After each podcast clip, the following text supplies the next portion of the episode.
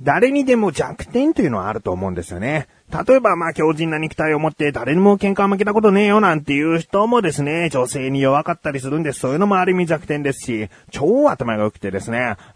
どんなクイズでも答えられるよなんていう人がいたとしても苦手なジャンルというのはあると思うんですね。そこが弱点だったりしますから、なので一人一つということでもないと思うんですよね。もういっぱいいっぱい僕は苦手なものが、嫌いなものが、弱点があるんですということを、果たして自分自身というのは理解しているのか。今もし聞かれたとして自分がスラッと答えられるとすればですね、生まれつき聴力、耳で聞く力が弱いので、ちっちゃい声で喋りかけられたり、こそこそ話ができないというのもね、弱点だったりしますし、他にもですね、マッサージを受けた時にですね、背中とか肩とかはいいんですけども、首元とかね、あとね、ふくらはぎ、太ももあたりをね、一生懸命マッサージしてもらっていればいるほど、意識するともうくすぐったくてしょうがなくて、全身コースってお願いしてんのに、そこはもういいです、くすぐったいんでっていう風にね、断っちゃうぐらいね、そこが弱点ですよね。今回はですね、もう一つ、新たにはっきりと分かった自分の弱点というのがあるので、今回聞いた人はですね、菊池の弱点を知るということですよ。こういう攻撃をしてきたら僕はもう参ったというしかないんだよということをですね、あえて今回お話ししたいと思います。ということで、今回の弱点は本当にダメと思っている自分がお送りします。菊池のなだらか向上心。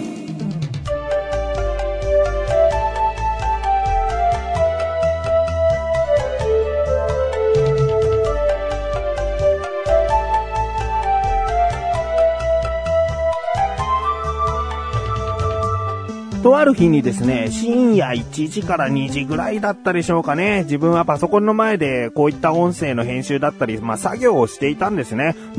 で、神さんも息子2人もですね、寝ているので、静かな夜をですね、パソコンでぼちぼち編集やら何やらをしているわけです。この時間がね、唯一自分で一人きりになる、落ち着く時間でもあるというね。そんな感じでね、ゆったりと作業していたんですが、バタバタバタっとね、足音が聞こえた後にドアをパタンと開けて、ちょっとパパ来て！もう、何事かって思うよね。静かな夜を過ごしていたのに、神さんがですね、やってきて、ちょっと来てってなって。これはね、こういうことは、過去に1回2回あるので、息子に何かが起こったんだろうなと思ってね。緊急であれば救急車だし、そこまで急ぐわけじゃないとすれば自分は車を取りに走るとかね。いろいろと、選択肢はあるんだけども、果たしてどういう状態なのかと。見に行ったらですね、4歳の長男がですね、吐いちゃってたんですね。嘔吐してしまって、で、布団の枕とシーツと、敷布団がですね、吐物によって汚れてしまっていたわけですね。で、息子は泣いている。その泣き声で、1歳の次男も泣き出した。ママがいないというふうにね。だから、急いで神さんはですね、次男を抱っこして大丈夫、お兄ちゃんがね、吐いちゃったから、みたいなことであやしていたんです。となるとですよ、その嘔吐物をですね、処理するというか、片付けるのは僕の仕事になるわけですね。全然大丈夫なんです。息子から出たものなんていうのはね、全然手についたとしても何にも思いませんよ。全然手についたものは洗えばいいしという感覚でやっていたんですね。そしたらですね、もう匂いね、この匂いがですね、過去に処理したことはあるんだけども、年々弱ってきてるのか、匂いがすごくダメで。で、鼻で息しなきゃいいだけと思ってね、鼻で息しないように作業するんだけども、口で吸い込みますでしょ、その出たもわーっとした空気を。口で吸い込むと、もともと口の中に、僕の口ではないけれども、そもそも、人の胃の中にあったものだから、なんか共鳴しちゃって、いわゆる、もらいあれをしちゃいそうになるわけですよ。もうダメだと思って。だけどね、ここで作業しなきゃいけない。自分しかいないんだと思って。なんとか洗ったりだとか、枕のカバーを取り外したりだとかしてるんだけども、いや、ダメだと思って。で、ついね、口から出ちゃうのがですね、くっせーなんですね。もうくっせーというのをね、言わないとやってられない。で、これ自分はですね、今回のケースに限ったことじゃなくて、息子のおむつを変えるとき、いつも、言ってますね。これをね、聞いてらっしゃる方はそんなのなんか良くないんじゃないのっていうね、子供たちが聞いてて良くないんじゃないのとかね、まあ思うかもしれませんがね、くせえものにね、くせえって言わないとやってられないというかね、そのくせえっていうのは、臭いものを出した息子らに言ってるわけじゃなくて、そのもう出たものに対して何かこう、抵抗してやらないと、こう気が収まらないんですよね。くせえな、本当にくせえなってずーっと言い続けて作業しないと作業ができないんですよ。だからもうおむつの時はなんとかね、そんな時間もかかりませんから、くっせえ30回ぐらい言えば、すぐ終わるんですけれども、まあ、この嘔吐物に関してはですね、カバーを外して洗面所に行ってこう、水につけてとかなんかいろいろとこう、作業しなきゃいけないし、1回や2回でこう、キッチンペーパーでこの嘔吐物が取れるわけじゃないんですよね。何回もこう、拾い集めなきゃいけなかったりして。で、匂いはずっと来るわけ。ね、鼻で息しなくてもいいと思っても結局喉の奥で共鳴しちゃうからね、喉のその鼻の出口できっと匂いを嗅いちゃってるかのようなところもあるよ。で、くせえなーとか言いながら作業してんだけど、もうギブアップっつって。まあ、かみさんいるしね、もう次男抱っこしとくから、もうちょっとやってお願い、無理だっつって。ギブアップしましたね。で、次男がですね、泣き始めるとね、パパの抱っこじゃこう泣き止んでくれない性質なんですよね。まだ1歳でなんかそんな状態なんですよね。だから全然泣き止まない。深夜2時頃にですね、次男がワンワン泣いて近所迷惑になるのも申し訳ないと思いつつ、僕はだってあれができないからっていうね、思いで息子をなんとかこうあやしつつ、神さんはその布団を処理しつつ、一方吐いてしまった長男が一番ほったらかされてるというね、まあ、変な状態になっちゃいましたよ。で、結局まあ、長男はただのって言っていいのか、風邪だったんで、大したことではなかったんですけれども、その次の日ですね、コインランドリーに行ってね、布団をこう洗濯したりとか、ちゃんとそういうのでは動きますから、ただ匂いがなきゃ本当に何でも処理できる。なんで臭く生まれちゃうんだろうね、ああいうものはね。くせえって言わないとやってられないよ。くせえって言わないとやってられないというところが結局僕の負けなわけだからね、ある意味弱点なんじゃないかなと。僕は臭い匂いに超弱いです。いや、てなわけで、さっきの話はすごくためになりました、ね。いや、ほんまやね。そうですね。俺もね、今度ね、会社の休み取ってね、行こうか思いますよ。マジですか、しかもあれは、あの方たちは、あわ言ってましたけど、はい、そんなにそうでもないみたいですよ。どっちやねんそんなことない。俺はでも、君だからね。マジですか、マジで。定期預金解約しようか思ったもん。まあ、なかなか話もここもやってきたんで、この続きはね、SCL の講演タイムでってことで。さあ、コーナーに参ります。自力 80%。このコーナーは日常にある様々な疑問や質問に対して自分で調べ自分で解決していくコーナーでもあり、リスナーの方からのご相談やお悩み解決していくというコーナーです。今回もメールが届いております。なだらかネーム、モーモートマトンさん。ありがとうございます。本文、どうも、トマトンです。スーパーで買うような牛肉の部位を中心に質問したいと思います。ロースやサーロイン、ランプなどがありますが、食べる上でその肉単体でのカロリーや旨味などを知りたいと思っています。まあ、要はなるべくカロリーの低い部位を知りたいのです。よろしくお願いします。ということですね。覚えてらっしゃいますかね。過去鶏肉、豚肉ときて、これがおそらく最終章になるんじゃないかなと。お肉に対してのカロリーや旨味は果たしてどうなっているの疑問ですね。早速疑問に行きたいと思います。牛肉の部位によってのカロリーや旨味などは教えて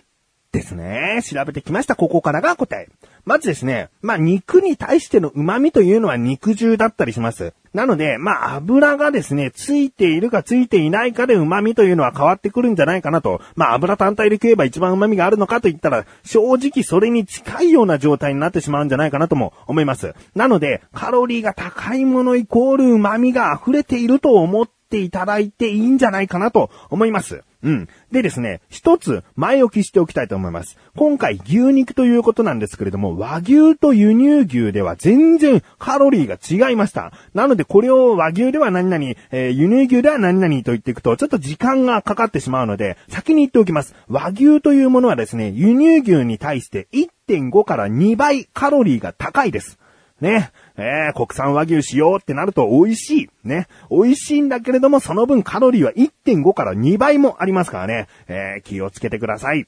ということで、輸入牛でのカロリーを言っていきたいと思います。で、この牛のカロリーに対してもちょっと難しいところがありまして、赤身だけというのと油付きというものでまたカロリーがね変わってきてしまうので、今回はですね、まあ基本的には油がついて売られていたり、まあ料理で出されるときは油がついているものなので、入れ肉以外の部位は油付きのカロリーを言いたいと思います。まずサーロインときたらもうステーキでね、ご存知の方多いと思いますが、こちらが 100g に対して298キロカロリー。つまり 200g 食べてしまうとだいたい600キロカロリー取ってしまうことになりますね。続きましてリブロースと聞くとね、ちょっと脂身が多いイメージがありますね。どうですかね。こちらは263とサーロインよりちょっと低いですね。263キロカロリー。そして肩ロースが240キロカロリーということで、まあ、順番的に言いますと肩ロース、リブロース、サーロインという順に高くなっていきますが、まあ、その差は50キロカロリーぐらいだよということですね。そしてもも肉、ももの脂がついている方はですね、182キロカロリー。まあでも、もも肉と聞いてあんまり脂身の部分を想像しません。赤身単体だとどうなのかというと、ちなみに140キロカロリーなので、あまり変わらないんですね。もも肉に対して脂というのはあまりついていないので、まあ182キロカロリーという、比較的抑えめなカロリーになっております。そしてランプ肉はですね、234ということなので、肩ロースと近い、カロリー計算になってきますね。そして、ヒレ肉はもうね、なんかヘルシーなイメージがあります。その通りでございました。100g に対して133キロカロリーという、今まで言った中では、もも肉の赤身のみに近いですが、一番カロリーが低い、133キロカロリーですね。そして、牛ひき肉、ハンバーグなんかを食べるときに使うひき肉はですね、100g あたり224キロカロリーということですね。だいたいその辺はランプ肉に近いですかね。そしてですね、意外と高いのがですね、牛タンなんて美味しいですけれども、こちらが 100g に対して270キロカロリーということなので、リブロースとかに近いですね。なんかあっさりとした味わいの中にはしっかりとカロリーが入っていたということですね。あと、じゃあ最後にですね、テールスープなんてありますよね。牛の尻尾を煮込んだスープ、テールスープ。こちらが、テールの肉単体の 100g にしますと、492キロカロリーという。これ一番高いんですね。テールはちょっと気をつけた方がいいみたいですね。ということで、モーモートマトさんいかがでしょうか。今回で肉のカロリーシリーズというのは終わりなのかもしれませんが、また何かのカロリーが気になるということでありましたら、ぜひメールを送ってみてください。ということで、日常にある様々な疑問や質問の方をお待ちしております。投稿よりなだらかご助手を選択してどしどしとご投稿ください。以上、自力 80% でした。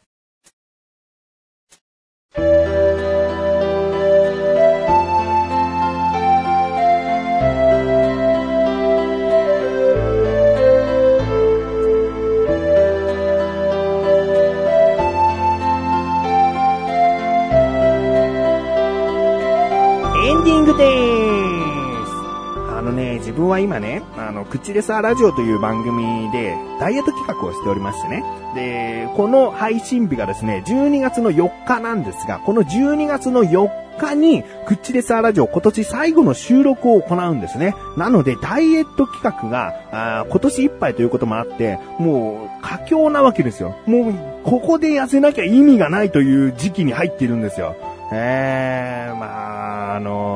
どうですかね。ちゃんと1年間で15キロを目標に痩せられたのかどうかというのはですね、12月の11日水曜日ですね、このなだらか向上心も次回の更新分とともに、配信されることになりますので、気になるという方はですね、ぜひ聞いてみてください。そしてお知らせです。このなだらか向上心が配信されたと同時に更新されました小高菊池の小高カルチャー、聞いてみてください。今回はですね、小高祐介ハワイに行ってきた話第4弾、果たして今回でハワイの話は終わるのかということになっております。もう2ヶ月ぐらいハワイの話してますからね、どうなのかというところと、あとはですね、小説のレビューですね。船を編むというね、もう映画化もされている有名な作品なんですが、こちらについて小高祐介がレビューしておりますので、気になるという方は聞いてみてください。ということで、なだらか向上心は毎週水曜日更新です。それではまた次回、お会いいたい菊池翔でした。メガネとマリでもあるよ。お疲れ様です。